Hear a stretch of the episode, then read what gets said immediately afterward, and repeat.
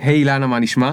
הכל בסדר. מצוין. אז אנחנו בפופקורן, בפרק, אין לי מושג, לדעתי יש סיכוי שזה כבר פרק 70 או 69, נראה.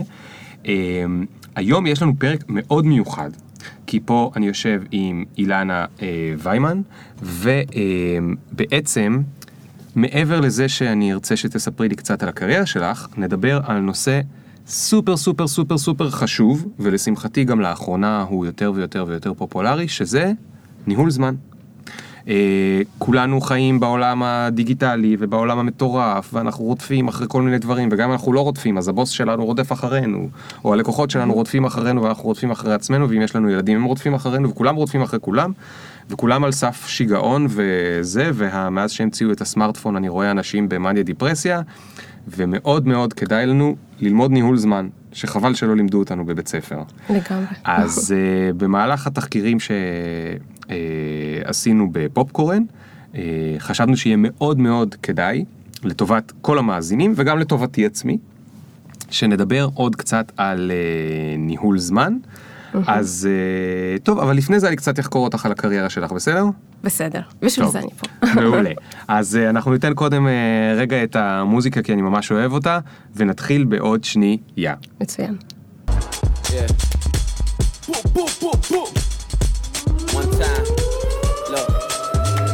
Ring the alarm, hot ass nigga. Yeah. Big ass head so my dreams get bigger. Yeah. Big campaign strong so my flows get sicker. Yeah. Confidence bigger than a drunk ass nigga. Look, I'm a מה קורה אילנה? הכל טוב. קודם כל, את הקדמת בעשר דקות. אז uh, אני אוהב אנשים שהם uh, מה שנקרא uh, walk the talk או talk the walk, אני לא זוכר איך אומרים את זה, אבל שאם הם אומרים שהם טובים בניהול זמן הם לא מאחרים. זה היה לי מאוד קשה אם היית uh, מאחרת. Uh, גם לי זה קשה.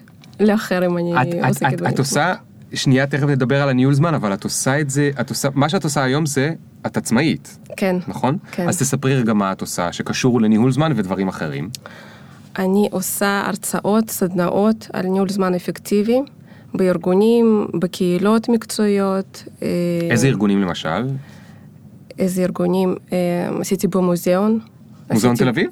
אה, לא, מוזיאון מדיטק בחולון. מדיטק בחולון. כן, עשיתי בגוגל, לעובדות גוגל, בתוך גוגל יש קהילות, ועשיתי הרצאה ב... עבור קהילה בגוגל. הפחיד אותך לעשות אה, זה בגוגל, שאולי הם נורא נורא חכמות שם כולם? מאוד. ו... כן? אוקיי, זה היה, זה היה אה, מפחיד אם היית אומרת שלא הפחיד אותך. אוקיי. כן, עשיתי בפורום מנהלי פרויקטים במייקרוסופט, זאת קהילה שאני בעצמי קרוב לעשר שנים שותפה. וכשיצאתי לעצמאות, אה, כמובן שיצאתי להעביר שם הרצאה, ומישהו... רגע, את שותפה כי עבדת קודם במייקרוסופט? אה, לא, כי אני מנהלת פרויקטים יותר מעשר שנים, מנהלת mm. פרויקטים אה, בתחום טכנולוגיות וחינוך, לפני שהייתי עצמאית. ועשיתי אז, כאילו אני מכירה, מכירה את הקהילה, הייתי משתתפת שם באופן קבוע הרבה שנים. ואז כשהתחלתי להיות עצמאית, אז אני יצאתי אה, הרצאה שלי בשביל קהילה. ועשיתי גם שם, והייתה חוויה ממש ממש טובה. אוקיי, אז מייקרוסופט, גוגל, אה, אה, מה אמרנו קודם? אה, מה היה הארגון הראשון שאמרת? מוזיאון. אה, מוזיאון? כן. אוקיי, אז... בית ספר לקוסמטיקה. בית ספר לקוסמטיקה? כן. מה זה בית ספר לקוסמטיקה? רוצים, כולם רוצים לדעת ניהול זמן. זה הכי, דווקא לשם עוד חזרתי והצעתי קורס. כי שם כולם קורס. עצמאיות יוצאות. כולם לומדות מקצוע שבסופו של דבר הן הופכות להיות עצמאיות. וזה הכי חשוב. והנושא של ניהול זמן בעסק, וגם זה נשים כולם, שהאתגר פה כפול. והאמת שהייתה חוויה ממש ממש כיפית אה, כן. להיות שם, וחזרתי לשם גם להציע קורס יותר מורחב, כי הרגשתי פשוט צורך, כאילו באתי, כאילו לא משנה, כבר לא דיברתי על כסף, אני הרגשתי ששם התרומה שלי הייתה יכולה להיות כל כך משמעותית. איזה יופי. ועוד הרבה הגעת, ארגונים. איך הגעת, איך הגעת להיות מומחית בניהול זמן? מה עשית לפני זה? אה, זה מעניין, אני למדתי לשאול שאלות והבנתי שלא צריך להמציא שום דבר, צריך פשוט לשאול אנשים מה הם רוצים ולהשתמש במילים שהם עונים לי, לשאלות שלי. אז מה שעשיתי כשעבדתי בארגון, אני רציתי ליצור קורס ניהול פרויקטים בשביל מערכת החינוך, כי עבדתי במרכז פיתוח של רשת אורט. Mm, ו... אני למדתי באורט. באמת? אורט קריית ביאליק. וואו. אני חושב שהוא הכי גדול בארץ. כן, אני לא יודעת. אוקיי. אז אנחנו יצרנו טכנולוגיות ותוכניות לימוד חדשניות. אה, בשביל רשת וגם בשביל אה, לא רק בתי ספר, גם מכללות של אורט ועוד כל מיני מוסדות שפשוט פנו אלינו. ורציתי ליצור אה, קורס, אני פתאום שמעתי שכאילו החיים של מורה חיים מאוד עמוסים. אמרתי, אולי אני אקח תחום של ניהול פרויקטים ואני אעשה אדפטציה, התאמה של תוכן לעולם המורה. מדהים. והצעתי, אמרו לי, יופי, לכי על זה, ואם את יכולה לעשות קורס וירטואלי זה עוד יותר טוב. אמרתי, וואו, כאילו, אני בכלל, אני מתכנתת לשעבר, אני מאוד אוהבת אה, טכנולוגיות, אז אני בכלל אשמח. והתחלתי לשאול שאלות פשוט, אה, עשיתי איזשהו סקר, בניתי סקר.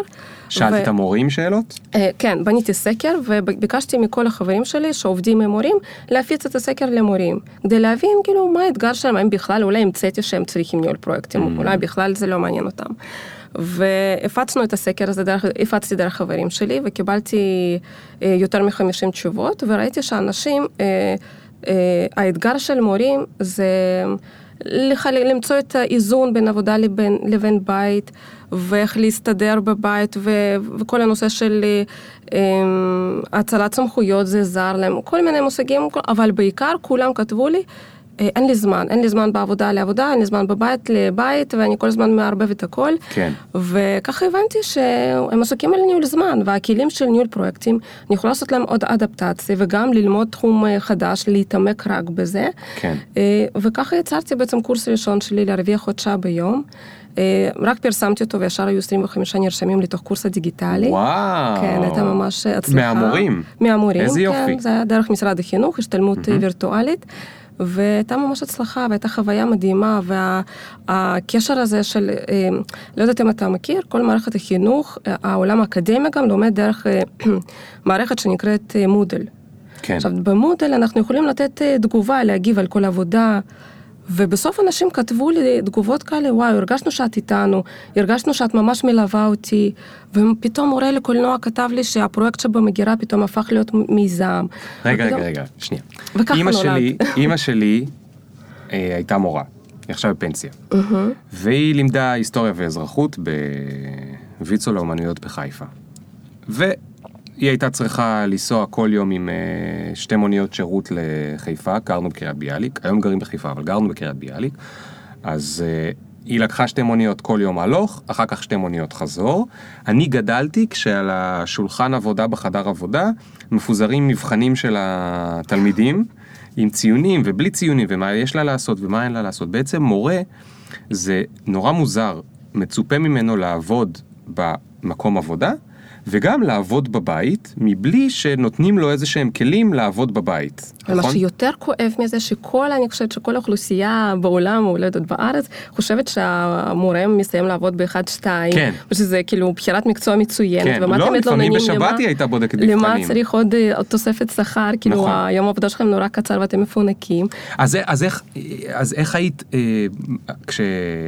אם, אם בזמנה, אימא שלי הייתה נרשמת לקורס שלך, אז מה, אחרי זה נדבר הרבה מאוד על ניהול זמן, אבל עכשיו אני רוצה משהו שהוא ספציפי למורה. Mm-hmm.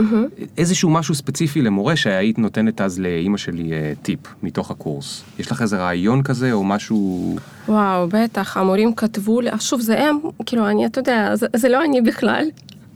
כתבו לי שפתאום הם הבינו שתלמידים זה סוג של צוות, אפשר להציל סמכויות גם לתלמידים. Mm. כש... אה, עבדנו, היה פרק על חוזקות, במה מה הולך לי טוב וקל וזורם לי בטבעיות, ואיפה אני מתקשה. ואפשר לפתוח את זה מול העמיתים שלך בצוות, ואולי למצוא, מישהו אולי ירצה לקחת את החלק שהוא קשה לך, ואתה תציע לו עזרה בחלק שהוא קשה לו, לקולגה שלך. כן. ואז פתאום גם על זה כתבו, שוואו, פתאום גיליתי שאפשר לעבוד ביחד על משהו, זה יכול לקחת פחות זמן. פתאום, אה, כאילו, אנשים אוהבים לעזור בסופו של דבר, ואנחנו כן. לפעמים שוכחים על זה. כאילו, חיים בעולם של. אה, של הקושי ושל אה, ש, שאני ככה והוא ככה ו, ולפעמים כאילו הפתיחות הזאת מביאה הרבה עזרה ושיתוף ומתוך כן. זה כאילו הדברים זורמים הרבה יותר קל ויותר מהר. את, את בקבוצה של אנשי העולם החדש? אה, אה, יש לנו קבוצה בפייסבוק אה, שנקראת אנשי העולם החדש. אוקיי. ושם אחד הדברים זה באמת להיות פתוח ולעשות שיתופי פעולה. ואני כל הזמן רואה שאנשים מוצאים שם אחרים ומתחילים לעשות איתם באמת, כמו שאמרת, חלוקת עבודה או משתתפים בדבר הזה, אבל אף פעם לא חשבתי על זה מהזווית של בעצם לייעל את הזמן. כי את, את, מה שאת, מה ש... אם אני מבין נכון, את אומרת, אם יש משהו שלי מאוד קשה, אז אולי זה ייקח לי פי שניים זמן. מישהו אחר יעשה את זה, ואני אעשה בשבילו משהו אחר, אז גם שנינו קיצרנו את הזמן שאנחנו עובדים. בטח, אנחנו מפתחים, אם אני עכשיו מפתחת איזשהו מערך שיעור, יש מצב שזה יהיה מועיל בשבילך. אבל אם אני אספר ואני אשתף, אז אתה תדע שזה בכלל קיים אצלי. כן. ויש עוד נושא מאוד חשוב בכלל, נושא של אנרגיה, שכדי לעשות דברים, בסוף כאילו כולם מדברים על מטרות ועל תוכניות עבודה. מה קורה עם האנרגיה שלי? המורים פתאום כתבו לי, כשהגענו לפרק על אנרגיה, שההחלטה שלי עכשיו ללכת לקנות לי מיטה, כי לא היה לי זמן לזה, ועכשיו אני הבנתי שאני לא ישנה טוב, אז אני עייפה כל הזמן. וכתבו לי, שאחת כתבה לי שאני הולכת לעשות בדיקות דם, כי אני יודעת שיש לי אנמיה ואני לא מתפנה לזה, כאילו אני עסוקה מאוד ואני לא מפנה זמן לעצמי. כן. עכשיו, אני עייפה כל הזמן, כי אני יודעת שאני צריכה תוספת אה, תזונה או, או, או איזשהו טיפ... כאילו, אנשים שאני מצ... ממש מצטמררת לקרוא אותם, ו... כן. ולפעמים זה בכלל לא על זמן ולא על ניהול זמן, אבל זה על ניהול אישי. ו- ואני כאילו פשוט מאושרת שיש לי אפשרות ככה לגעת בחיים של אנשים, וזאת זכות וזה כן. כבוד כן. וזה מרגש אותי תמיד. אז, אז בעצם איפה, תכף נגיע לזה, mm-hmm. אז התחלת, התחלת לספר לאיך הגעת לניהול זמן, אז סיפרת שעבדת במשרד החינוך, ואמרת גם שהתעסקת בניהול פרויקטים, אז אני רוצה שנלך רגע אחורה. מאיפה את מכירה את התחום של ניהול פרויקטים, וגם מה זה בכלל, למי שלא כל כך מכיר? אני חושב שהרבה אנשים שמעו את המילה מנהל פרויקט או מנהלת פרויקט, אבל הם לא יודעים מה, מה קורה שם, מה mm-hmm. עושים שם כל היום. אז משנת 2000, 2000 עד 2007 אני הייתי מתכנתת. וכאילו אחרי כזה ארבע שנים במקצוע הייתי מתכנתת בתחום ווב. הבנתי שאני רוצה להתפתח, אני אוהבת ללמוד, להתפתח, כל הזמן אני סקרנית, והתחלתי לחפש מה מעניין אותי, והבנתי שמה שמעניין אותי זה תואר שני MBA. ומצאתי מסגרת שמתאימה, הייתי כבר אימא עם ילדה קטנה אה, ועוד, אה, אחר כך ילדה עוד בדרך. אה, חיפשתי מסגרת והלימודים הם ממש מעניינים וזה ממש, כולי השקעתי שם ובתואר שני גיליתי תחום שנקרא ניהול פרויקטים ולא ידעתי מה זה בכלל, אבל כשהתחלתי ללמוד הבנתי שזאת אני. כי מגיל קטן אני יודעת בדיוק מה אני רוצה, אני יודעת לארגן, אני יודעת לראות את התמונה הגדולה, אני יודעת איך אה, להגשים את התוכנית שלי, את הרצון שלי, את הרעיון שלי. פשוט הלך כאילו סוג של אה, משהו טבעי כזה שקיים בי. והבנתי, וואו, זה כאילו, יש פה כלים, יש פה שיטה, איזה יופי. באתי למנהל שלי, מנהל צוות, ואמרתי, כאילו, תשמע, חסר לנו פה תפקיד כזה, בוא אני אעשה את זה ב-50% משרה. וככה זה התחיל בעצם, הוא hmm. הסכים לרעיון שלי והתחלתי ב-50 אחוז והתפתחתי. רגע, רגע, רגע, וואי, יש לך פה כאילו סיפור צד, אבל ממש מעניין. את אמרת למנהל שאת רוצה 50 אחוז מהמשרה לעשות משהו אחר, שהוא לא בשביל זה שכר אותך, ש... ו- ונתן לך לעשות משהו שאת הרגע גילית שבא לך לעשות. תספרי לי על זה קצת יותר. היה לי מנהל מדהים, באמת, כאילו, בן אדם שהוא יזם פשוט באופי. ויש מצב שכל השיטתיות הזאת, ועכשיו כאילו, טוב לו עם הרעיונות שלו, ופחות טוב כנראה בעבודה היומיומית משעממת, ואני ממש אוהבת את זה. ואני חושבת שפה היה מאצ'ינג מצוין בינינו, mm. אני לא בן אדם, כאילו, אני לא חושבת שאני בן אדם מאוד יצירתי, ויכול להיות שאני יצירתית באקסלים ובתוכניות עבודה, פתרונות ושיטות וכלים אה, איך לעשות דברים, ואני ממש אוהבת את זה. כן. והוא הסכים לרעיון שלי, וככה התחלנו בעצם ככה הוא הסכים? את ה... כן, ממש ככה. וואו, מה זה, איך זה קרה ככה בקלות? בן אדם מדהים, ו... איזה יופי. אנחנו עד היום חברים, כן, ו... זה מדהים. אז עוד פעם, אני חייב שתספרי רגע למי שלא מכיר, מה זה אומר ניהול פרויקטים. אוקיי. אם היית צריכה כאילו, ל... לא יודע, לספר על זה בצורה כאילו קצת יותר רשמית ומסודרת, תנסי. ניהול פרויקטים זה לקחת משהו, רעיון, אה, פתרון, אולי איזשהו שלב בתוך מוצר שלך, ולהגיד, אוקיי, אני רוצה שזה יהיה גמור תוך חודשיים, והמטרה של זה, 1, 2, 3. עכשיו מישהו צריך לבנות את הדרך, לבנות את המסלול, גם להגדיר את הצורך העסקי של זה, לתת דיוק במטרות, בתוצאה שנגיע אליה בסופו של דבר, להגיד כמה זמן זה ייקח, מה, מאיזה משימות, מאיזה צעדים זה מורכב, כמה זמן כל צעד בעצם צריך להימשך, mm-hmm. מי האנשים מומחים שיעזרו לי לבנות את זה או לעשות את זה. זה יכול להיות שירות, זה יכול להיות מוצר, לא משנה מה. איזושהי תוצאה, וזה בעצם מה שעושה מנהל פרויקט, הוא מסתכל על כל התהליך אה, מגדיר אה, ומתכנן, ועוזר לתוכנית הזאת בעצם להתגשם. כן. כולל לוח זמנים, כולל משאבים שנדרשים, כולל עלויות, כולל להסתכל, להסתכל על סיכונים שיכולים להפריע ולהתכונן לקראת סיכונים, אה, למנוע אותם, להגדיר באיזה איכות המוצר או השירות הזה יהיה. כן. אה, כל המכלול הזה, ובעיקר לדבר ולהוביל את התהליך, להנהיג, כאילו תפקיד מאוד מאוד גדול, באמת עם אחריות אה, מאוד רחבה גם. אני חושבת שמה שעזר לי לבנות תוך שנה עסק, זה באמת הראייה הפרויקטלית. כן. הסתכלתי על העסק שלי בדיוק כמו פרויקט, הגדרתי מה המטרה, איפה אני רוצה להיות, מה האפשרויות פה, מה המגוון של אפשרויות, ותוך אה, מצד אחד תוכנית ומטרה, ומצד שני גמישות אישית והסתכלות כל הזמן על הסביבה שלי, אני בונה ומתקדמת. אז אני חייב לספר לך על זה סיפור. אה, לפני, עכשיו אני אה, שותף ב Jolt. לפני Jolt, אה, היה לי סטארט-אפ שנקרא New School. איך הגעתי ל New School? לפני New School היה סטארט-אפ אחר. ושם היה סיפור רגיל של סטארט-אפ, גייסנו כסף, הבאנו עובדים, מתישהו נגמר הכסף, התחלנו אנחנו המשקיעים, השותפים לא לקחת כסף הביתה, וזה המשיך איזה שנה שהצלחנו לסחוב עם עוד קצת כסף עד שזה נסגר. בשנה ההיא, מכיוון שלא הבאנו כסף, הייתי צריך להביא כסף הביתה, מאיפשהו. זה נחמד שאני משחק בלהיות סטארט-אפיסט, אבל צריך כסף. אז בלילות ובסופאשים התחלתי לעשות קצת עבודות בתור פרילנסר.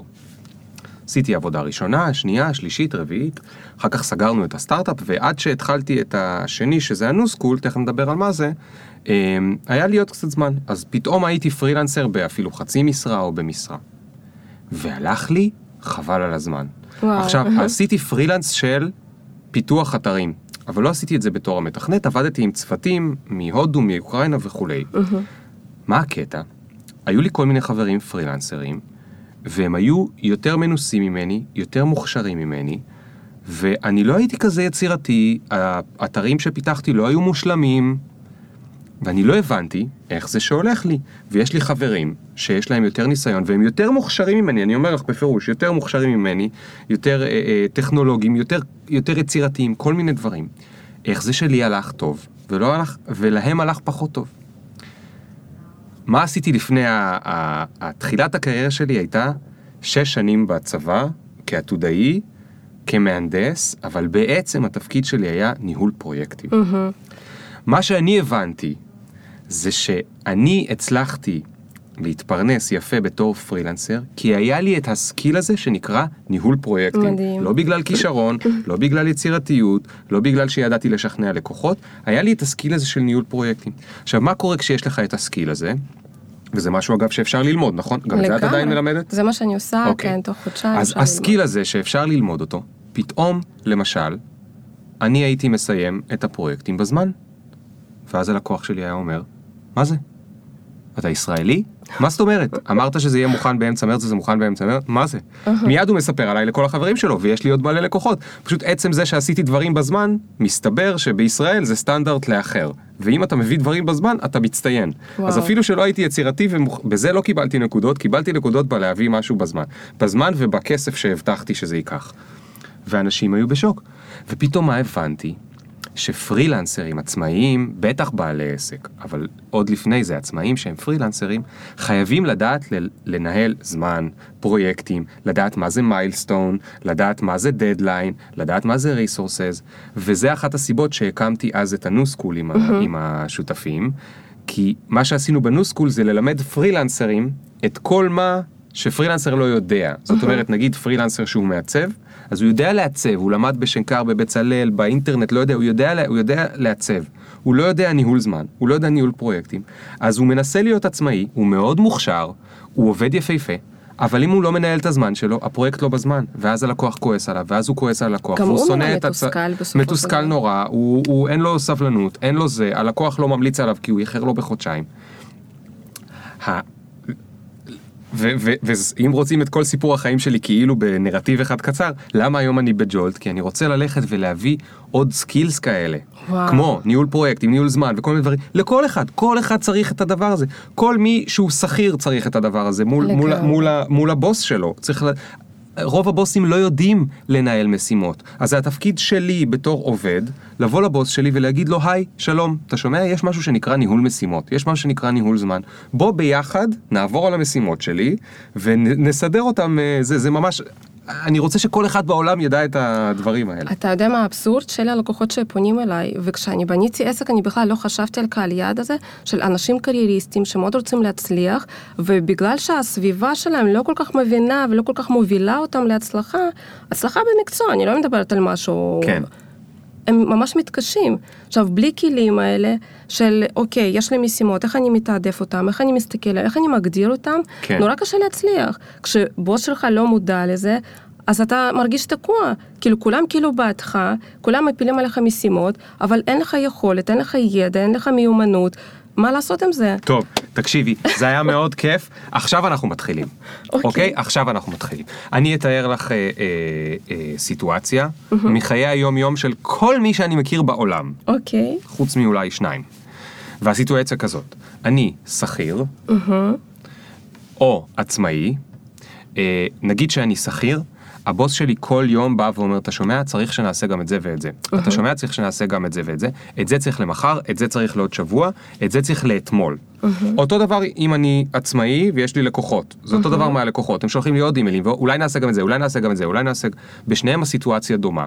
לי יש ערימה של משימות שהולכת וגדלה, ובסוף מרוב שיש לי משימות, אני נהיה משותק. אני לא מצליח לקדם שום דבר. מה הדבר הראשון שאת מציעה לי לעשות עכשיו? אז אני כן אה, קצת מבדילה את זה, כי אני חושבת שהעולם העסקי הוא טיפה שונה אם אני עצמאית מעולם הארגוני. אם אז בוא נטפל בארגון- בשניהם בנפרד. בוא, כן.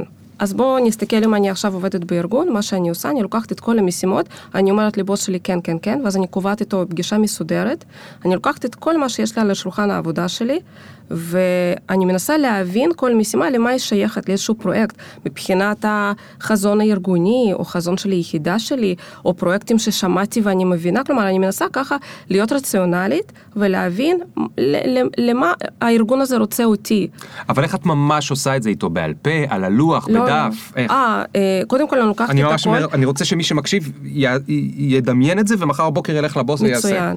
אז אני מציעה פשוט לקחת את זה, זה יכול להיות איזושהי תוכנה, כמו, לא יודעת, טרלו נגיד, לקחת ולעשות, לבנות שם איזושהי רשימה, זה יכול להיות גוגל דוקס, פשוט איזשהו אקסל משותף. האמת שבמקרה כזה יכול להיות שגוגל דוקס אה, ואקסל יכול להיות אה, יותר טוב, שאני יכולה לעשות רשימה כזאת ארוכה, שוטפת כזאת, של כל המשימות שיש לי על. השולחן, ואז פשוט לחשוב כל משימה למה היא שייכת לאיזשהו פרויקט גדול או אז, קטן. אז נגיד שיש לי עמודה של מה, קטגוריה כאילו, משהו? כן, נגיד? כאילו יש לי משימה, אה, רשימה כזאת רצה של כל הרשימות, ליד זה אני אנסה לחשוב לאיזה פרויקט או לאיזה מטרה זה שייך. אוקיי. ועם זה אני אלך למנהל שלי, אפשר להדפיס את זה, או לבוא עם לפטופ, ולהגיד, תעזור לי בבקשה להחליט, אה, ויהיה מצוין גם אם אני אוכל להעריך כל משימה כמה זמן היא לוקחת. אוקיי, מה, בשעה, בשעה בדקות? או ביום, ב- תלוי ב- סדר גודל של משימות, אם אוקיי. זה לכתוב מייל, או אם זה לעשות מחקר, זה יכול להיות שונה. ואני אנסה ללכת למנהל שלי ולבקש עזרה, פשוט תעזור לי, זאת הסיטואציה, אני לא יכול לעשות הכל, היום העובדה שלי, לא יודעת, 8, 9, 10 שעות, בוא נחליט ביחד מה התעדוף של פרויקטים גדולים, מה הכי יתרום לארגון שלנו להתקדם ולצמוח, וככה אני אפתור את הבעיה הזאת מול מנהל שלי. יש פה משהו מאוד יפה שאת אומרת כאילו כמובן מאליו, אבל הוא מאוד חשוב, שאת אומרת מה יעזור לארגון לצמוח. כי ככה אני מראה שאני חלק ואני בעד, אני לא מראה שאני מתנגדת ואני סרבנית ל...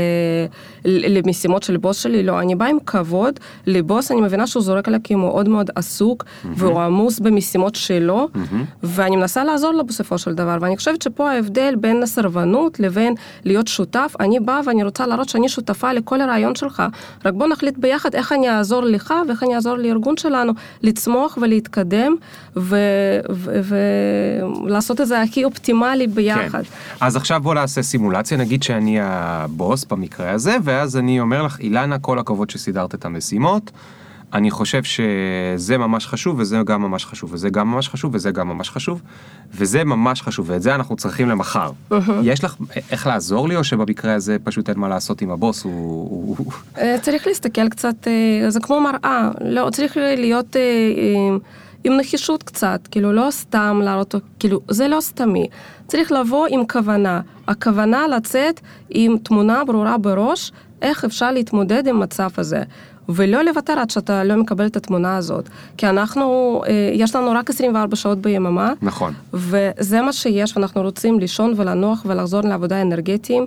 ובסופו של דבר המנהל צריך להבין שהוא מאבד פשוט את העובד הזה. ואני לגמרי מכירה אנשים שרוצים לעזוב מקום העבודה שלהם בגלל עומס יתר, שהם לא מתמודדים.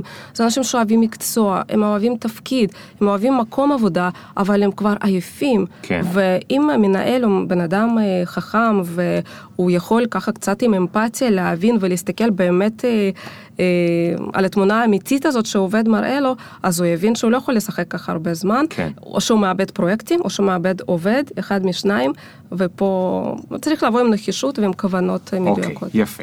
עכשיו הסתכלתי על האקסל שלך, אילנה, קיבלתי את הנחישות, את יודעת מה, את צודקת, אני צריך לסדר לך את המשימות. אז הנה, סידרתי אותם באקסל, ואפילו נגיד שהמשימות שלך הן קטנות, הן אה, שעה, שלוש שעות, חמש שעות, בסדרי גודל כאלה, כי יש, אנחנו יודעים שיש אנשים שעובדים על משימות שהן שלושה ימים או ארבעה חודשים. אגב, ארבעה חודשים לא נראה לי שכדאי לבוא עם זה לבוס, אלא לפרק את זה יותר קטן, נכון? נכון. יופי, אז אני, אה, זה, אני מסתכל על הזה, אני סוכם באקסל, אפשר כזה לגרור את העכבר ולסכום. ואני רואה קבוצות של נגיד תשע שעות, אז אני אומר לך, יופי, זה תשע שעות, אז אה, מחר את תעשי, או תשע שעות מחרתיים, או תשע שעות יום אחרי. לא, לא. עושה לי ככה לא עם הזה, לא שומעים בפודקאסט הלא, אז תתקני אותי. מה עשיתי לא בסדר? אה, הזמן שלנו בעבודה אף פעם לא שייך לנו במאה אחוז. אנחנו צריכים. לתכנן עד 80 אחוז, הכי אידיאלית, הכי... אני מציעה לתכנן גם 60 אחוז מהזמן, כי יש לנו טלפונים ויש פגישות, ויש פגישות מתוכננות, ויש פגישות ספונטניות, ומישהו רוצה להתייעץ איתנו, ויש הפסקות קפה, ויש הפסקת, הפסקת צהריים, ואנחנו יצאנו לעשות אה, קפה לעצמנו, ופתאום מישהו מהבית, ואימא, אז עדיף להיות אה, עם תכנון ריאלי ביד, מה שכן, למקרה של חלון הזדמנויות, צריך אה, להחזיק רשימה ליד, לידי, נגישה ומעודכנת, שאם פתאום אני רואה שעשיתי את השש משימות שהגדרתי לעצמי להיום, אני, אני יכולה לעבור לרשימה שלי ולמשוך משם אה, דבר הכי אקטואלי, הכי רלוונטי לשעה ש- הפנויה שיש לי. אוקיי. ועוד איזשהו עיקר... רגע, אז אהה. בקשר ל... אז את אומרת 60-80 אחוז, זאת אומרת, הוא לא יכול למשוך 9 שעות, אלא יום זה בתכלס יותר כמו 6 שעות. כן. אה, אה, 7 שעות, לא 9 שעות, כי ייכנסו דברים, כי יהיו אה, כן. בלת"מים, כמו קוראים לזה כן. בצבא, בלתי... אה, כן, כן. בלתי, לא יודע מה זה המם שם. אה, בלתי מתוכנן. בלתי מהמם. מתוכנן. אה, עכשיו, המילה, אפרופו, אם אנחנו רוצים לחבר את זה לניהול פרויקטים, אז המילה שאנחנו משתמשים שם בשביל זה זה buffer, נכון? אני מת על המילה הזאת, buffer. buffer זה הדבר שאנשים אף פעם לא לוקחים, ואחר כך מגלים שהמציאות הכניסה אותו. מה לגמרי. זה buffer בניהול פרויקטים?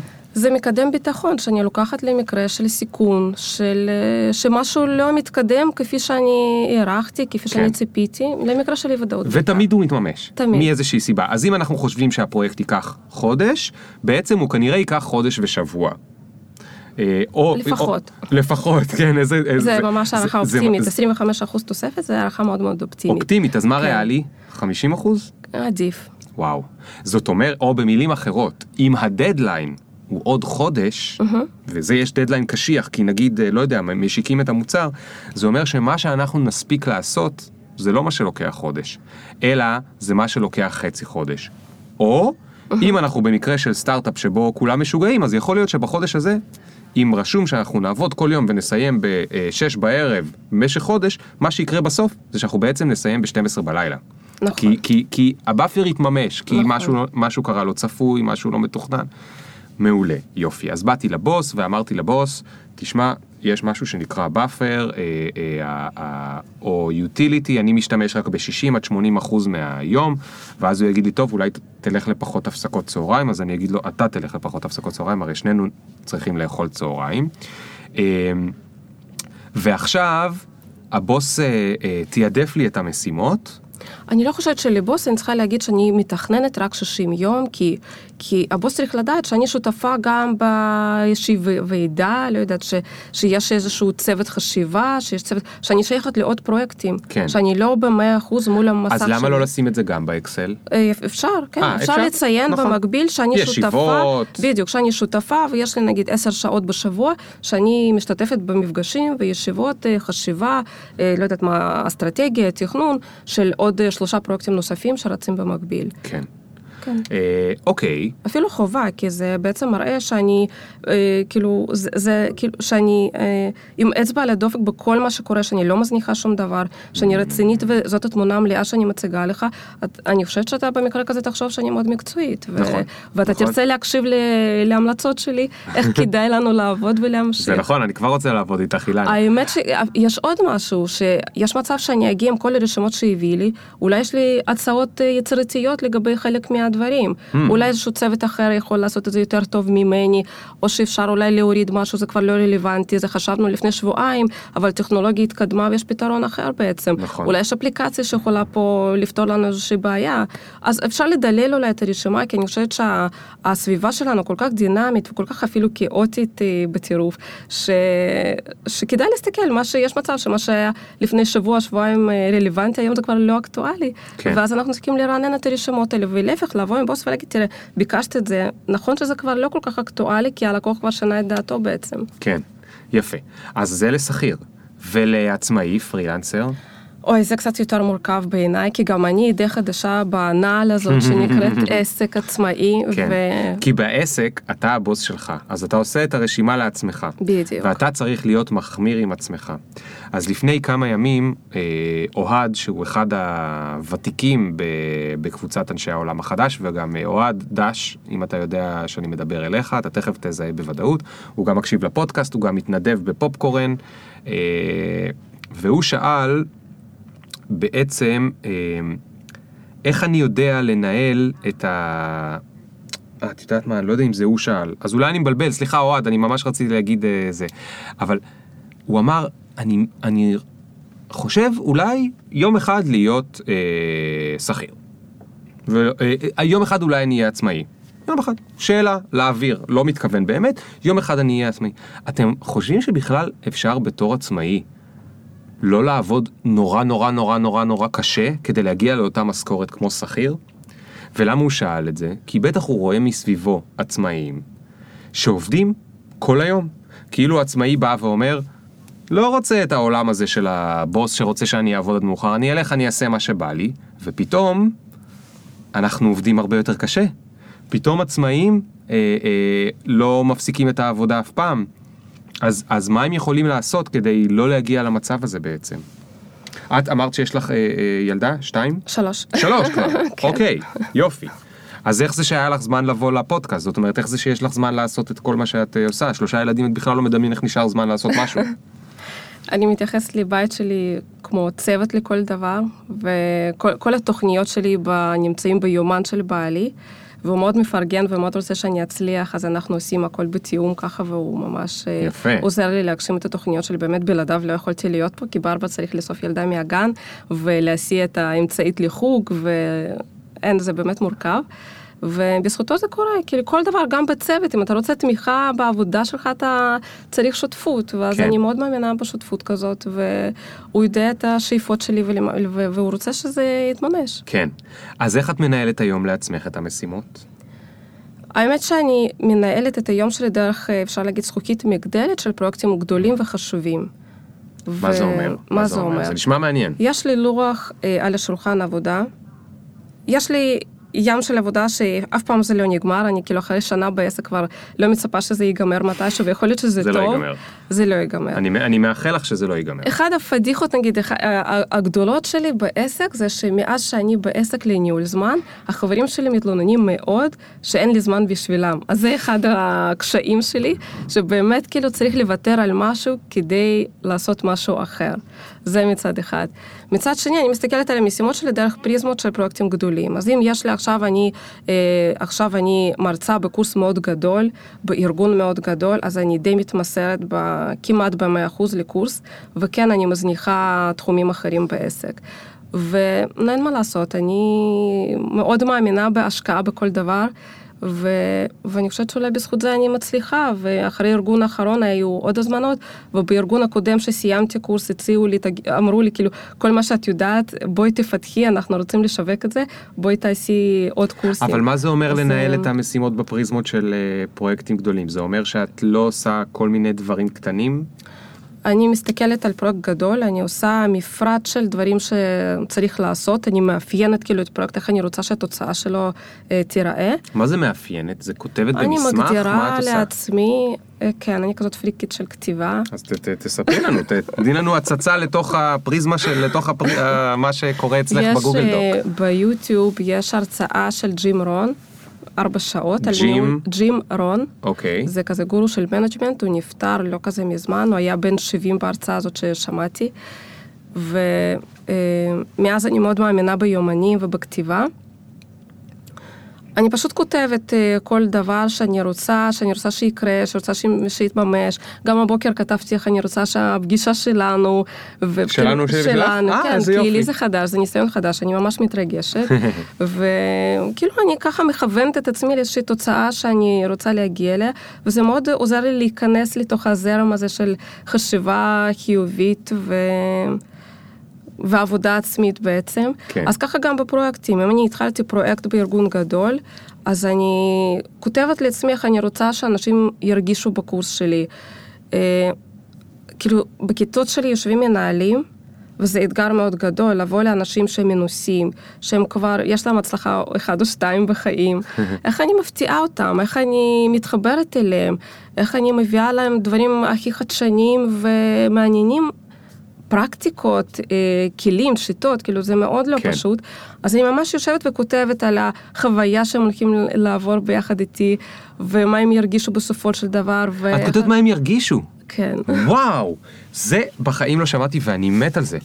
את כותבת, אני מתכננת שהם ירגישו ככה וככה. שיהיה להם מעניין, שהם ירגישו עניין, שהם ירגישו את סקרנות. יודעת מה, אני שיקרתי שהם- שאף פעם לא חשבתי על זה. פתאום אני נזכר, תקשיבי קטע, שמצאתי מחברת מלפני שנה, שתכננתי את ההרצאה שאני עושה לספר, והיה רשום שם כמה בולטים, ובסוף היה בולט של מה אני רוצה שהם ירגישו אחרי ההרצאה. וזה מדהים, זה מדהים, כאילו, אני מנסה עכשיו רק לחשוב, אולי אפשר להכניס את זה לעוד דברים בחיים, כי לחשוב ברור. מה אנשים ירגישו בסוף, מה שמוביל אותנו בחיים זה רגש. יא, זה מקסים. טוב, רגע, בואי נחזור שנייה עוד פעם לניהול פרויקטים וניהול זמן, כי זה, זה ממש... אה, אני זה... רק רוצה אה, לסיים כן. את המחשבה, את, ה, את מה שהתחלתי, שלמה ירגישו? כי אנחנו מופצים היום במידע, המידע נגיש לנו, זה בכלל לא בעיה, אתה רוצה ניהול פרויקטים, אתה רוצה אה, ניהול, אה, לא יודעת מה, ניהול זמן, הכל נגיש לגמרי. נכון. מה שבסופו של דבר אנשים יזכרו מהקורס הזה, איזושהי חוויה שהם יעברו ביחד איתי. גם זה קורסים די ארוכים של חודש וחצי, של אה, פעם אה, בשבוע, יום שלם. זאת חוויה, אז אוקיי, בגלל אז, זה אז, אז, אז זה גם משהו לי. שהוא לפרילנסרים, זאת אומרת, זה נכון שפרילנסר עושה את העבודה שלו עם הלקוח, אבל בסוף הרבה פעמים מה שהלקוח יזכור זה איך הוא הרגיש במהלך העבודה על הפרויקט. זה לאו דווקא איך נראה הפרויקט בסוף, רק התוצר הסופי. זה איך הוא הרגיש, אם היה לו נעים או היה לו מתסכל. ו, וכדי למנוע תסכול, אחד הדברים זה באמת לדעת לנהל את הפרויקט ואת הזמן, כי ככה הצדדים לא אה, מתוסכלים. ממש ככה. תגידי, בתחום הזה של ניהול פרויקטים וזמן, איפה נופלת לך המילה אה, ציפיות, או תיאום ציפיות? סופר חשובה. על זה בנוי, בנויה, אני חושבת, ההצלחה שלנו, של פרויקט, של מיזם, של רעיון שלי. כי אם אנחנו נתאם ציפיות ולא נדבר מה הציפייה שלך מהעשייה שלי, אז אין לי, אין לי שום סיכוי להצליח. למה? כי אני תמיד אצפה למשהו אחר שאת... אה, את כן. לא יודעת למה אני מצפה. אני לא יודעת, נכון. אז אני יכולה פה, אני יכולה לבוא, לא יודעת מה, עם רעיונות מפה ועד, אבל זה בכלל לא, לא קולע במה שאתה חשבת וברעיונות שלך. כן. אז זה לא רלוונטי. כל העבודה שלי, כל הפרויקטים יכולים להיות לא רלוונטי, כשהציפייה של לקוח זה משהו אחר. אה, ואת רואה בארגונים שאת עובדת שיש בעיה כזאת, או שכולם רגילים לעשות תיאום ציפיות? לא, לא רגילים לעשות תיאום ציפיות. אה, אני יודעת שזה אחד הנושאים באמת שאני נותנת מיקוד בקורסים שלי, וגם, שוב, גם בסיטואציה המשפחתית, אני לא הייתי יושבת פה אם בעלי לא, לא היה בינינו תיאום ציפיות בין מה שחשוב לי לבין איך הוא יכול לעזור לי להגשים אה, את הציפיות שלי. אוקיי, מע- מעניין, את, את, את כאילו גולשת למשהו, רציתי לעשות אותו קצת אחרי זה, אבל את כל הזמן גולשת לשם, ואז זה מאוד מעניין אותי. חוץ מלנהל את הזמן בעבודה, יש לנהל את הזמן בבית. אני מאמינה שזה אותם עקרונות מובילים אותנו להצלחות או לכישלונות, לרוב, בכל תחומים של החיים שלנו. כן. אם זה בזוגיות, אם זה בהתפתחות אישית, אם זה פרויקט עסקי, אם זה פרויקט אבל את יודעת, יש מלא אנשים שיגידו לך, אבל זה לא רומנטי. מה, אני צריך לתאם ציפיות עם אה, הבן- אה, בת זוג שלי? מה, אני צריך לנהל איתה פרויקט? הזוגיות זה פרויקט? אז מה תעני להם? רומנטיקה זה מטרה מסוג אחר. אני לא מחפשת בזה רומנטיות, אני מחפשת בזה תכלס השגת מטרות. אוקיי. אני לא רוצה לפגוע, גם אם יש לו כדורגל, הוא אומר לי, עוד יומיים בעשר יש לי כדורגל, אז כאילו שתדעי. אז כאילו, אני לא אצפה בערב הזה שיהיה לנו קולנוע, אני לא אזמין כרטיסים, כי תיאמנו ציפיות. כן. זה כל כך בסיסי וזה פשוט וזה עובד. כן. אז למה אנחנו לא עושים את גם זה? כל פגישה שלי ב- באימון או בייעוץ, אני מתחילה מציפיות. מה הציפיות? במה אתה חושב שאני יכולה לעזור לך? Hmm. אז, אז האמת שזה טיפ טוב, זו תמיד שאלה טובה. והאמת שכשזה, כשלבן אדם שיושב מולי אין אה, הגדרה מדויקת, לרוב זה סשן לא כל כך מוצלח. ודווקא עכשיו הייתה לי חוויה כזאת מוזרה לא מזמן, שלא הצלחנו, לא הצלחתי להבין מה, במה אני יכולה לעזור, ואז הכל כזה מתמסמס, כאילו אני, אנחנו לא ממוקדים, אנחנו מסביב לאיזושהי בעיה מאוד מעורפלת, ומאוד קשה לי להבין איך לעזור. זה נכון. כאילו, צריך פה איזשהו תהליך של קואוצ'ינג הרבה יותר ארוך, אבל הבן אדם לא בא בשביל זה, אז נורא קשה לי גם לתאם את הכלים ושיטות, או למשהו חד פעמי, או לתהליך, אז כאילו היה לי לא פשוט להוביל כזאת אה, ואז, פגישה. את, ואז את מוותרת על הפרויקט אולי? לא, חס וחלילה, אני אף פעם לא מוותרת. אה, אוקיי. לא, אני אגיד לך מה, יש ביטוי באנגלית שאומר set yourself for failure. זאת אומרת, אתה מסדר לעצמך את הכישלון עוד לפני שבכלל התחלת. ו- ולמה זה עלול להיות set yourself for failure? אם אתה בא למישהו, והוא אפילו לא יודע להגיד מה הוא רוצה, או איך, איך אמרת, השאלה הטובה? במה אני יכולה לעזור לך? זו שאלה מצוינת, אני רוצה עכשיו, אני הולך לאמץ אותה לכל דבר. ו- ואני חושב שעשיתי את זה קצת עם לקוחות שהייתי פרילנסר, אבל אני חושב שבאמת אפשר לעשות את זה בוס עם עובד, עובד עם בוס, כולם יכולים כל הזמן לשאול במה אני יכול לעזור לך. כן. עכשיו, הסיבה היחידה לא לשאול זה כי לא רוצים לשמוע את התשובה. זאת אומרת, בוס עם עובד, לפעמים בוס לא רוצה להגיד את זה לעובד, כי הוא מפחד שהעובד יגיד לו, אה, מה אתה יכול לעזור לי? אתה יכול להביא לי יותר כסף, אה, פחות משימות, ובא לי לעבוד על הפרויקט המדליק הזה שבכלל לא מכניס כסף לחברה למרות שהוא לא מכניס כסף, אז אתה מפחד אולי לשאול את זה. אבל האמת היא שאם הוא. חושב על זה, רגע, אז איך אפשר לדייק את זה? רגע. אפשר לשאול מה המטרה שלנו, מה המטרה בפגישה שלנו, מה המטרה במשימות האלה, מה המטרה ב- ברעיון הזה ששמענו מלקוח שלנו, מה דעתך על הרעיון, איך אתה חושב שנהפוך את זה למטרה משותפת שנעבוד עליה. אני, מילה מטרה פותרת את כל הבעיות. המילה מטרה. כן. יפה. ואם יש מנהלים ששומעים אותנו, אז באמת תעבדו על המטרות, כי לאנשים יותר, הרבה יותר קל לחיות כשהמטרה היא מוגדרת והיא ברורה ומדויקת. אין, המטרה הטובה, מטרה שמוגדרת כתוצאה, זה כבר חצי פתרון. כי, כי כשזה לא מטרה, אז מה, אז, אז אנחנו עובדים סתם כי הבוס אמר לעבוד. כי הכל מעורפל כזה, אז אתה לא יודע איך להיות טוב, אתה לא יודע איך לעשות עבודה שלך טוב, אתה לא יודע למה אתה מוביל, אתה לא יודע למה אתה חותר. אתה לא יכול להיות יצירתי בתוך התהליך. כן, אתה יכול להיות יצירתי, אבל אתה לא קולע במטרה שמצפים ממך, אז זה יהיה תמיד הכל מסביב כזה, ולא מדויק. כן. אוקיי, זאת אומרת, לי יש אינטרס כל הזמן להגדיר לאחרים, ושהם יגדירו לי את המטרות שלי להם ואת המטרות שלהם אה, לי. מדהים. אוקיי, בוא נדבר קצת על ניהול זמן אה, בתור מישהי שהיא גם אה, אימא וגם אה, אה, אה, עצמאית. אה, איזה טיפ יש לך לניהול זמן במקרה הזה שהוא נפוץ בערך לכל האנשים בעולם?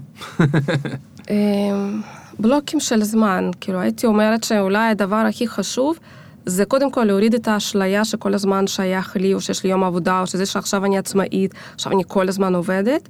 אני עובדת אה, משמונה וחצי עד שלוש, ואני לוקחת קצת באפרים מסביב, כי לפעמים זה יכול להשתבש, ומארבע עד שמונה אני אימא, משמונה עד עשר אני עקרת בית.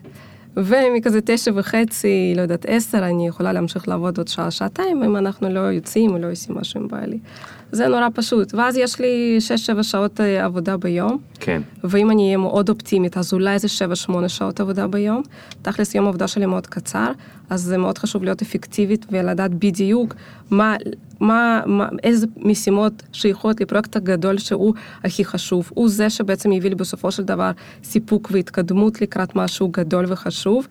כי הנטייה של, אה, של, לא יודעת, של הרבה אנשים, ש, נשים שאני פוגשת, זה קודם כל אשליה לגבי הזמן.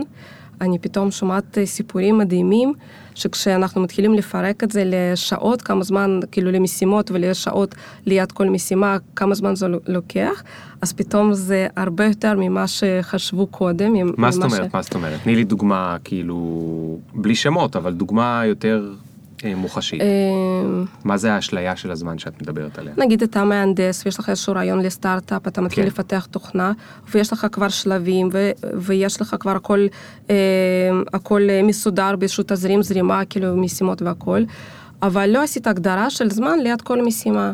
ואז אתה חושב שכל החבילה הזאת ייקח לך חודשיים, ואחרי שישבנו עם כזה בחור, מבריק, גאון, אני באמת בהתחלה גם נבהלתי, כאילו וואו, מה אני עושה, כאילו הכל מסודר, הכל סדר יום לפי שעות, כאילו ממש חשבתי אני מתקפלת ואני אשלמת לו עכשיו שהוא ילמד אותי לעשות את זה, אבל בסופו של דבר כשעשינו פירוק של שעות וזמן עבודה והכל, אז uh, ראינו שזה ייקח כפול זמן, mm. ושצריך לדייק קצת uh, צרכים ואת התחנות מול לקוח, מול, מול, uh, מול uh, הלקוח הראשון, כאילו סוג של פיילוט. וממש עשינו שינויים בתאריכי יעד, באבני דרך, והייתה לי עבודה והייתה לי תרומה, ואפילו נפגשנו עוד מספר פעמים, ככה שהיה לי מה לתרום. אוקיי, אז, אז, אז אה, כשאת מדברת, תמיד את אומרת ניהול זמן אפקטיבי, את מוסיפה את המילה אפקטיבי. למה המילה הזאת חשובה, ומה היא אומרת לך? כי בעיניי זה מה שמחבר בין ניהול זמן לבין מטרה. זאת המילה אפקטיביות, לעשות את הדברים הנכונים המדויקים שיקדמו אותי לקראת המטרה. אולי אני לא, בסמנטיקה הזאת אני לא ממש, זה משהו גאוני. לא, אני מאוד אוהב את זה. אבל זה מה שעושה לי, כאילו, כי אפשר לנהל זמן, הרבה נשים סובלות מפרודוקטיביות יתר, שהן עושות המון המון המון בסופו של יום נורא נורא עייפות, ונורא נורא מתוסכלות ביחד עם זאת, כי לא עשינו משהו, לא, לא הספיקה לעשות משהו לעצמה, ולא שוב לא יצא לי ספורט, ושוב לא, לא חברות, אבל בבית עשתה מיליון מיליון דברים, ובסוף עייפה, אז מה עשינו בזה? בואי תגידי מה המטרה שלך בסוף השבוע, אה, לקראת סוף שבוע. הזה, מה היית רוצה, איך היית רוצה להרגיש, שעשית ספורט, שנפגשת עם חברה, שתית קפה, לרוב זה גם לא דברים כאלה גדולים, mm-hmm. שבאמת חסר לנו זמן בשבילם, זה רק עדיפות ורק מודעות למה אני רוצה להספיק, לאן אני רצה. כן, את יודעת, אני סיפרתי לך אה, לפני זה, אה, בג'ולט אני, אני מעביר אה, הרצאה על, זה לא הרצאה, זה ג'ולט, על, כי זה ביחד עם הקהל, על ניהול זמן. ואז אני תמיד כותב שלניהול זמן יש, ובגלל זה אני מאוד אהבתי שאמרת את המילה אפקטיבי. לניהול זמן יש שתי מטרות מבחינתי, מהעולם שלי, כן? אני לא מומחה בזה כמוך, אבל מהעולם שלי. אחד, להספיק יותר דברים, אבל שתיים, זה להספיק את הדברים הנכונים. שזה בדיוק האפקטיבי הזה שאמרת, זה תופס את, ה, את השני דברים האלה ביחד. זה להספיק יותר דברים, אבל להספיק את הדברים הנכונים. כי אה, רוב החיים, אני רואה אנשים אנשים, עזבי רגע את ה, אה, מי שאין לו כוח, או הוא עצלן, או הוא אה, עייף, או זה. אנשים חרוצים מאוד, עובדים נורא קשה, mm-hmm. והם כמו בניוטרל, לא ניוטרל, אבל מהלך הילוך ראשון. לא הילוך אה, חמישי. וזה כי הם עושים מלא דברים, הם מאוד חרוצים, אבל הם לא מנהלים את הזמן. אז הם לא עושים יותר דברים, לוקח להם מלא זמן, זאת אומרת, הם עובדים כמו מי שתיארת לפני זה, לפעמים 16 שעות. וגם הם עושים הרבה פעמים לא את הדברים הנכונים. אז, אה, אז זה לא מתקדם לשום מקום. אז בואי נדבר קצת על אה, אה, לעשות את הדברים הנכונים, אמרת, זה לפי מטרה. אם אני מגדיר את המטרות, אני אדע מה הדברים הנכונים. יפה. בואו נדבר קצת על הצד של לעשות יותר דברים. איך, mm-hmm. איך, איך אנחנו מספיקים לעשות יותר דברים באותו זמן שמוגבל לנו. הרשימה של הדברים שאני רוצה להספיק לעשות צריכה להיות מאוד מדויקת. כלומר, אם כתבתי מה אפשר, איזה משימה, אני פתאום משהו לא עולה לי כזה... אה, להכין סדנה חדשה. להכין סדנה חדשה. כן. אם אני אכתוב לעצמי עכשיו להכין סדנה, זה לא בדיוק, זה סוג של מטרה מאוד גדולה, אני לא יכולה, זה לא... זה לא משימה? ב, ב, זה, זה רשומה גדולה, זה, זאת מטרה. אם אני כותבת לעצמי להכין סדנה חדשה, אז למתי, למי, עם איזה תוכן, אה, לאיזה כמות אנשים. אה, כאילו, okay. אוקיי. זה קצת לא משימה, אבל אם ברשימה שלי יש אה, לכתוב חמישה פוסטים למשל, אה, לעשות, לא יודעת מה, לצאת לצלם, מה עוד אפשר לעשות? לא יודעת, פתאום אה, כזה blackout, אני לא... אוקיי, אז בואי בואי נדבר על הלהכין סדנה. איך אנחנו פורטים את הלהכין סדנה למשימות? אז מה יש בתוך להכין סדנה? כדוגמה, אה, לחשוב על הרעיונות. סדנה נגיד ניהול זמן? כן. יופי, סדנת ניהול זמן לארגון קטן. מהמם. אז אני אחשוב קודם אה, להגדיר את הקהל יעד, מי האנשים. אני תמיד מתחילה מהאנשים, כי שוב, כאילו כל התשובות ודברים חכמים, לא מצאתי כלום, שאלתי אנשים. אני אחשוב מי האנשים, ו... ואני אחפש גם אנשים כאלה בסביבה שלי, או שאני אבקש לחבר אותי לאנשים כאלה, וזה באמת מה שאני עושה לפני כל סדנה, אני מבקשת טלפונים של אנשים שהשתתפו, וממש שואלת אותם מה הם יודעים על הנושא, מה האתגר שלהם, מה הם רוצים לדעת, מה הם לא רוצים אה, בכלל כבר התעייפו מזה, וככה אני בונה את התכנים שלי. ו... אה, אז לדבר עם אנשים זה משימה לדבר, אחת? כן. אוקיי. ואז מזה אני מבינה איזה ידע אני יכולה לפתח בשבילם, איזה מיומנויות אני שומעת שזה יעזור להם לדעת, להכיר, אולי זה הרגלים חדשים שאני שומעת שאני יכולה לתרום להם, לחשוף או, או לספר איך להטמיע. אה, כן, אבל זה עדיין לא משימות, מה שאמרת. עכשיו אני צריך להפוך אני את זה מגדירה למשימות. תוכן, כן, אני... אבל מה זה משימות? כאילו, כשאני אדע מה התוכן שיקרה שם בפנים, אני אדע משם מה המשימות שלי. הבנתי. ואז מתוך המכלול הזה אני אבין מה אני צריכה עוד ללמוד. זאת אומרת, המשימה הראשונה זה, זה כאילו המחקר. זה כן. אני, אני עדיין לא מתחילה לעבוד, כאילו, כי אני עוד לא יודעת מה המסגרת. אני לא רוצה לעבוד כאילו ישר אף פעם. Hmm, אני תמיד מעניין. אבין למי זה מקהל יעד, אה, מה הם רוצים, ואני אגדיר, אחרי שאני חקרתי את זה, אני אגדיר את המטרה של הסדנה שלי. אה, אני, אני אוסיף לזה איזשהו אפיון, כאילו אם אני מתרשמת מהאנשים, כאילו יש לי משהו כזה, איזושהי תובנות מעניינות כאלה, אז אני אדייק את זה באפיון שלי, ואז אני אתחיל ככה לזרוק, לעשות איזשהו מיפוי רעיונות, מה יכול להיות בסדנה הזאת. אני אתחיל ממש אה, תהליך של השראה כזה, לפתוח ספרים, לפתוח יוטיוב, לפתוח אה, מצגות ישנות שלי. יו, הנה שאלה מצוינת. תקשיבי, השראה זה סופר חשוב, נכון? את יודעת מה הבעיה עם השראה? אין לזה דדליין. אינסופית. אין לזה דדליין, נכון? נכון. אני, יופי, זה כמו מעצבים. מעצבים, הם מתים על נכון. השראה. הם יכולים נכון. לשבת שבוע, להיות בהשראה, לא להתקדם מטר. איך אני יודע להגביל את זה? וואי, עשיתי הרצאה לקהילת מעצבים, ובשביל זה עשיתי הרבה מחקר אצל אנשים שהם עצמאים בתחום העיצוב, אה, ובכלל קריאטיב, UX גם, וגרפיקה והכל. ולצערי, לא גיליתי הרבה, להרבה אנשים אתגר בניהול זמן, כי פשוט לא היה להם מספיק עבודה. וזה שוב מחבר אותנו לעניין של ניהול זמן, כי אנשים יצירתיים הרבה פעמים חושבים שהם כל כך יצירתיים שעבודה תבוא לבד בגלל היצירתיות שלהם. כן. הם לא מסתכלים על, הבי, על העסק שלהם כביזנס, ואז הם מזניחים בעצם את ההיבט הזה של אה, ניהול עסק וקידום שיווק. עצמי ושיווק ומכירות, וזה ממש חבל, ראיתי אנשים אה, אה, מאוד מאוד מוכשרים שכאילו העסק הזה הכל... אה, זוחל כזה, ואז אה, כאילו כל השאלות על ניהול זמן בכלל לא היו רלוונטיות, למרות שזה אנשים מאוד מבריקים. אבל כן אה, פגשתי אנשים מאוד כאילו ברמה בינלאומית שעושים פרויקטים והרבה בחו"ל והכל. אז הם כאילו מתייחסים לאומנות שלהם בפריזמה מאוד אה, פרודוקטיבית. הם מגדירים זמן עבודה, מ-8 עד 2 אני עובד, ואחרי זה אני צריך אה, לנוח, כי אחר כך, למחרת יהיה לי קשה. סדר יום מאוד מאוד מובנה, מאוד מאוד מדויק. מעניין. וכדי להגיע להרצאה הזאת, אה, גם, כאילו, חיפשתי הרבה סיפורים על איך יצר מוצרט, ואיך אה, איך אה, סופר מורקמי ספרי לנו, ספרי לנו. ואיך איך המינגואי כתב. את זוכרת אולי את, זה? כן, כאילו, הם אנשים נורא נורא פרודוקטיביים. ארוכי מורקמי, דבר- מה, מה הוא עשה? הוא עובד מ-4 עד 8-9 בבוקר. מ-4 בבוקר כן. עד 9 בבוקר. כן, יש מאמרים בספרים קצת שונה, אבל זה 4-5 עד 8-9 כזה, כן. וזהו, מה? לא נכון. כן. לא נכון. הסופר, כן. הוא כותב כל שנה ספר או משהו כזה. כן. תחשוב, אתה עכשיו נסגר 6 שעות של עבודה פרודוקטיבית על כתיבה. המינגואי, הוא ממש ספר כמה, הוא, הי- הייתה לו מטרה של או כמה מילים או כמה תווים הוא, הוא צריך לכתוב בכמות שעות מסוימת. האמת שזה גם לי היה. כשכתבתי את הספר. ככה הייתי עושה.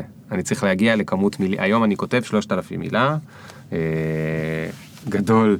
וואי, ומוצרט? אה, הוא היה מאוד מאוד עסוק כי צריך היה לפרנס כל הזמן, אז הוא גם עבד, אה, כאילו הפרודוקטיביות זה גם היה נושא מאוד חשוב בשבילו. הוא גם בשעות משוגעות הוא עבד, הוא עבד איזה שעה פה, אני כבר לא זוכרת אה, סדר היום שלו, למרות שזה אחד הדברים שהבאתי. הוא עבד אה, כמה שעות בבוקר, כמה שעות בערב, וכי הוא צריך היה גם לחזר אחרי אהובתו, וגם נפטר נורא מוקדם. ו... אמ, והוא צריך לעבוד, לפר... לפרנס את עצמו, אז הוא עבד המון. אז, אז יש פה משהו שקצת מתגנב במה שאמרת עכשיו. סיפרת לנו שלוש דוגמאות, אחד עבד מ-4 עד 5, אחד ספר מילים ואחד עבד שמה ושמה ושמה ופה. את מוצאת שלאנשים יש אופי אחר מתי הם פרודוקטיביים ביום, או שזה סתם כן, מיתוס? זה ממש, זה ממש נושא בהרצאה שלי, לבדוק איזה סוג של עבודה מתאימה לאיזה זמן במשך היום. אז מה אני עושה אם אני איש של לילה, ועכשיו אני עובד בחברה שהיא חברה נורמלית. הם בשש-שבע כבר כולם אה, מתחילים לסגור, ואני רק בשש. אני הרבה פעמים שומע את זה, אני גם עובד הרבה עם מפתחים, ומפתחים הרבה פעמים אומרים, אני בשש רק התחממתי, עכשיו אני אהיה פרודקטיבי. אני לא יודעת, יש לי פה קצת אה, חוויה כזאת אה, שונה, כי אני גם פעם חשבתי ככה. אבל אז אה, אה, הרגלתי את עצמי לסדר יום אחר, הרבה יותר פרודוקטיבי בשבילי. Hmm. וכשאני חוקרת על אנשים אה, מאוד ידועים ומאוד פרודוקטיביים שיצרו, לא יודעת, מאות יצירות כמו מוצרט, אף אחד לא ישן אה, חצי יום כדי לעבוד בלילה. אוקיי. Okay. אז אני חושבת, אני לא, לא רוצה להיות ביקורתית, כי אני לא יודעת, כל אחד הוא מומחה לחיים שלו. אני יודעת שאני למדתי על עצמי מתי אני פרודוקטיבית, ואז עבודה שיכולה להימרח, אה, לא יודעת מה שעות אפשר לעשות בשעתיים. פשוט צריך לעשות סוג של תצפיות על עצמי, ואם אני עובדת בארגון ורק בשש אני מתחיל להתחמם, אז לעשות משהו. אם אתה לא יכול לשנות את סדר היום שלך, שאתה עובד בלילה, תכלס גם מבחינה ביולוגית ופיזיולוגית, אחרי שעה, ב-11 אנחנו צריכים לישון, כי יש חומרים בגוף שהם מופרשים, אני לא רוצה עכשיו... בלילה. כן, כן, 11 ב- בלילה. בין 11 אה, עד 2 אה, נגיד, רצוי לישון, בגלל התהליכים בגוף שמתרחשים.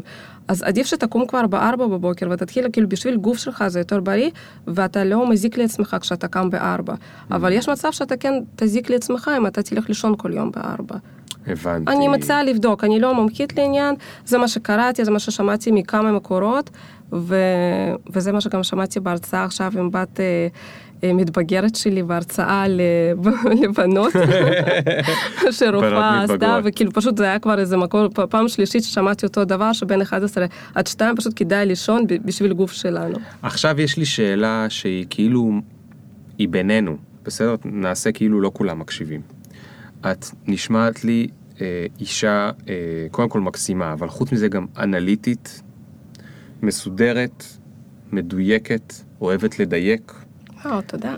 עכשיו, אבל, איך את מתמודדת כשפתאום נכנס לך בלטם? פתאום, אמרת שבת מתבגרת, נכון?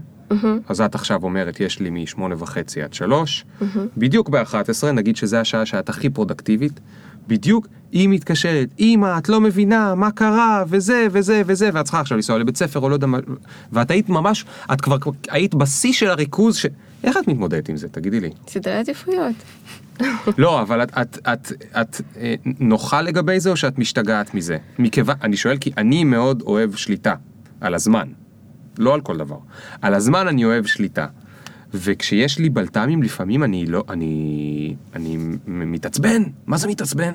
משתגע. אז אני, נראה לי שהבת הגדולה שלי בת 14, אז אני חושבת שהעצבים בנושא הזה כבר מזמן עברתי, וכאילו, אוקיי. לא יודעת, ברור שזה מאכזב אם תכננתי ויש לי רעיונות ואני רוצה להגשים אותם, ברור שאני מאוכזבת, אבל אין מה לעשות, זה חלק מהחיים, וזה הדבר הכי יקר לי, ביחד עם כל כבוד לעסקים וללקוחות, ברור, אם ברור. פתאום חס וחלילה ילדים צריכים משהו, מה שכן אני לא אחת כזאת שממש קופצת ו- ורצה ועל כל פיפס, כאילו ילדים שלי אחראים, הם קמים בבוקר לבד, הם אה, מארגנות לבד, כאילו אני נותנת המון אחריות כי אני באמת מאמינה בזה.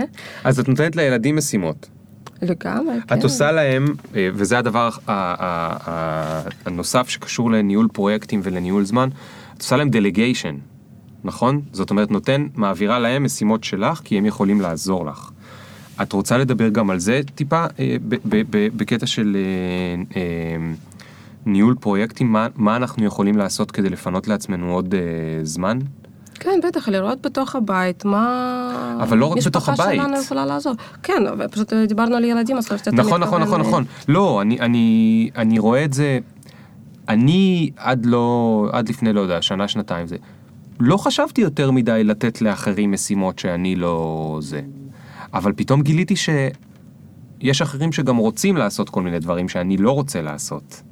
ושזה יכול לפנות לי אה, המון המון המון המון זמן. זה נושא שאני חושבת שאני עוד לא מספיק חקרתי אותו, כי כשבארגונים אני עובדת ואני מדברת על הצלת סמכויות, זה, זה נושא כזה מאוד מאוד רגיש. למה? למה הוא רגיש? כי לכל אחד יש את הפרויקטים שלו, ויש את הסמכות, ויש את האחריות, וכל אחד גם דואג לזה, ומאוד אה, לגבולות מגדר, שלי. מגדר את ה... כן. אוקיי. והרבה פעמים הפרויקטים זה כאילו עומס, אבל מצד שלי זה סוג של הישג, וזה סוג של הצלחה שזה אצלי על השולחן, אז לא בא לי עכשיו... אה, אני אאט את הפרויקט שלי בשביל כן. לעזור לפרויקט של ההוא, שהוא מקבל את הקרדיט. אה, גם זה יכול להיות, אז אני קצת הבנתי. אה, פחות אה, יכולה להגיד. בעסקים, גם אני לא יכולה להגיד אה, שאני יכולה להשוויץ, אני כן מנסה, אני כל הזמן עושה ניסוי וטעייה, מה אני יכולה לשחרר למישהו, כאילו סוג של outsourcing, ומה לעשות לבד, אז אני כל הזמן ככה בודקת בינתיים ועושה ניסיונות אה, בתחום הזה, עדיין לא הגעתי לאיזושהי תמונה מושלמת בשבילי. אוקיי. טוב, אז אני הבטחתי לעצמי שמכיוון שזה אה, פרק שיעסוק בניהול זמן, אנחנו נעמוד בזמן, שאני אף פעם לא עומד בו בפודקאסט, כי בפודקאסט אני הכי משוחרר ולא אכפת לי. אז עברה בדיוק שעה בר... בשנייה זו, וואו. ובכל זאת אני מבקש, אם יש לך בשליפה, אולי טיפ אחרון, כי יש עוד המון דברים שלא הספקנו לדבר עליהם, שקשור בניהול זמן. כל דבר שעולה לך. מה שעולה לי זה משהו שאני עכשיו עובדת על עצמי, עיקרון כזה, שאם אין לי זמן לסיים עכשיו, לא להתחיל. נגיד מייל עכשיו, אופס, נכנס לי מייל, וכאילו אני נורא רוצה לדעת מה יש בפנים, אבל אני באמצע של משהו אחר, לא, לא לפתוח. לא להתחיל משהו שאם אני יודעת שאין לי זמן, אה, אם אני יודעת שבפייסבוק אני אוהבת להגיב ולעשות, אז לא להיכנס עכשיו לפייסבוק, לסיים את הדברים. כלומר, אה, להיכנס לדברים רק כשיש לי זמן להגיב. הבנתי, זאת אומרת... אם התחלת, לסיים. כן. כאילו זה, או שאם אתה יודע שאתה לא יכול לסיים, אל תתחיל. בדיוק, גם על דרך השלילה. כן, זה ממש ממש מדהים, זה מצחיק, כי בפרק הקודם עם נרקיס אלון, אז בדיוק שאלתי אותה, יש אה, דיונים בפייסבוק שאת מצליחה בזמן אמת לראות אותם ולהגיד, לא, רגע, אני לא מגיבה, כי אם אני אתחיל להגיב, יתחיל להיות פה דיון ארוך ו- ופתאום. ייגמר לי הזמן. ממש ככה. אז זה, זה מדהים. אני אה, רק בזמן האחרון הצלחתי, אני סוף סוף מצליח להימנע מכל מיני דברים כאלה, וגם באימיילים, ו, וזה ממש ממש ממש ממש טיפ אה, חשוב, אז תודה לך גם עליו, אה, אילנה, ותודה לך על כל הטיפים הנהדרים. אוי, תודה, זה היה לי נורא. מאוד מאוד כיף. אני מאוד אוהב ניהול זמן. אה, אני חושב שזה סופר חשוב, אני גם אוהב ניהול פרויקטים, אז היה לי כיף שהייתה לי פה קולגה איזה ל- ל- זה נדיר. לנושא הזה. אנשים לא יודעים מה זה ניהול פרויקטים, זה נורא עצוב. כן, זה, זה, זה כאילו, יש דברים, את יודעת, זה כמו ללמוד לדבר. אפשר להסתדר בעולם בלי לדבר, אפשר להסתדר בעולם בלי לכתוב, אפשר להסתדר, אי אפשר בלי לנשום, אי אפשר בלי לאכול, אפשר בלי לדבר, אפשר בלי לראות, אפשר בלי חלק מהחושים שלנו, אפשר גם בלי ניהול זמן, ואפשר גם בלי ניהול פרויקטים. אבל שיש את זה, הכל הרבה יותר טוב. ו- ויש כמה skills בעולם הזה, שבאמת, אני חושב, הם נמצאים מבחינתי ב top 10 של... איך אה, אתה הפתעת אותי, וזה מה זה כיף. איזה כיף, איזה כיף, זה התפקיד שלי. טוב, אילנה, אז המון המון המון המון תודה. תודה, תודה רבה לך. ותודה. לכם. אה, אני מזכיר לכם שהתחלתי ב... איך קוראים לזה? הרגל חדש, מנהג חדש, אין לי מושג, שזה עושה מדי פעם לעשות פרק של אתם שואלים כל מיני שאלות, ואני עונה, אתם שואלים על מה שבא לכם, ואני עונה אם אני יודע, אם אני לא יודע אז אני אומר שאני לא יודע, כי אני לא יודע הכל מן הסתם. אה, יש פרק לפני שניים או שלושה, תיכנסו באתר אה, לפודקאסט, ושם תחפשו את הפרק שאני עונה על שאלות ותשובות. בתגובות תכתבו לי עוד שאלות, ואז אני אעשה עוד פרק, ואם סיבכתי אתכם, לא נורא. חוץ מזה, אילנה, אנחנו נשים לינק למה שלך, יש לך אתר או משהו כזה? כן, יש לי אתר, ויימן.co, יש לי אוקיי, עמוד פייסבוק. אני אשים לינק לאתר שלך ולעמוד פייסבוק, ואני מאחל לכולכם שתיקחו אפילו עשרה אחוז מהטיפים שאמרנו פה, ואם תיקחו רק עשרה אחוזים מהטיפים, אז אתם תצליחו להשיג עוד כמה דקות כל יום. אם תיקחו את כל הטיפים, אתם תצליחו אולי להשיג עוד חצי שעה או שעה כל יום. תודה רבה, אילנה. ביי ביי.